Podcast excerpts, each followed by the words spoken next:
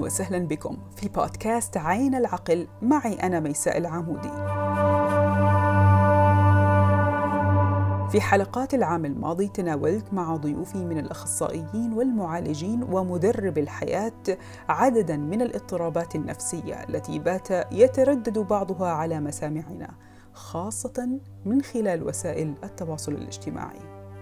غالبية الحالات التي تناولناها تم تحليلها وطرق التعامل معها من منظور سلوكي نفسي. ولتتضح الرؤية أكثر حاولت البحث في حلقات هذا الشهر في هذه الاضطرابات بتحليل طبي أكثر لمعرفة أسباب وطرق ظهورها والدرجات التي تتطلب التدخل الطبي واللجوء للأدوية أو تلك التي يمكن علاجها سلوكيا فقط. فضلا عن أهمية علاجها وعدم تجاهل الأعراض التي يمكن أن تتطور لاحقا لحالات خطرة وشرسة. يمكن لها أن تنهي حياة إنسان أو تقلب حياة أسرة بأكملها.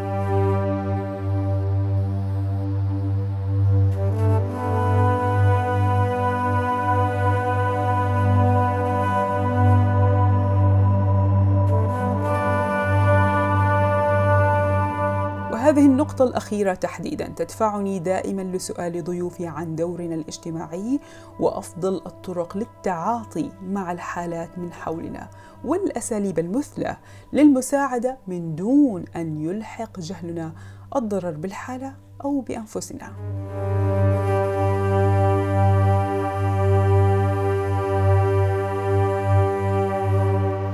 عشرة اضطرابات شخصية هي الأبرز والأكثر تناولا في قوائم التشخيصات والأبحاث يعاني نحو 10% من الأشخاص من حولنا من أحدها. وبالرغم من كونها تصيب الجنسين على حد سواء إلا أن بعضها يصيب جنسا أكثر من الآخر. كما تتراجع بعض الحالات المضطربة مع التقدم بالسن ومرور الوقت فيما يصعب علاج البعض الآخر أو يكاد يستحيل ولا ننسى أن المرضى الذين يعانون اضطرابا في الشخصية غالبا ما يصعب عليهم معرفة أو تصديق وجود خطأ في تفكيرهم أو سلوكهم.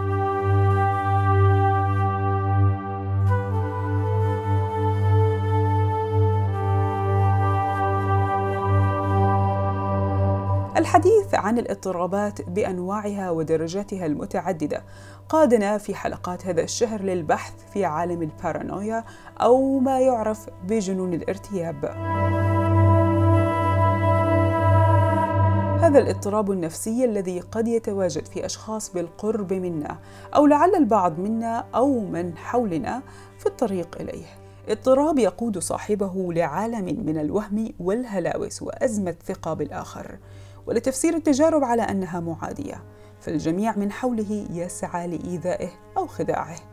ما يدفعه للبحث عن أدلة تدعم شكوكه فحتى مساعدة الآخرين له يساء فهمها.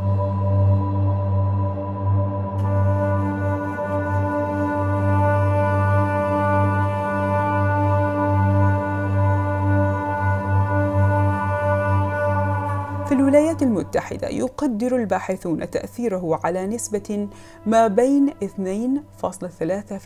إلى 4.5% من سكان البلاد.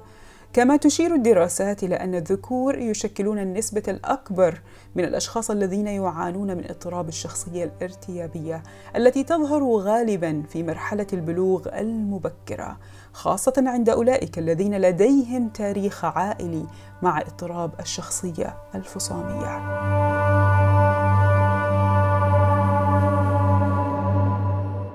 إذا كيف نتعامل مع من يعانون من اضطراب البارانويا أو جنون الارتياب؟ وهل نحن عرضة للإصابة به؟ وماذا يقول لنا ضيف هذا الشهر عن الاضطرابات الشخصية وتعامل الأخصائيين النفسيين معها بحسب خطورتها؟ انتظرونا في حلقات هذا الشهر من بودكاست عين العقل مع ضيف الدكتور أشهل جستنية الاستشاري في الطب النفسي. فأهلا بكم وبمشاركتكم وتواصلكم في عين العقل. إلى اللقاء.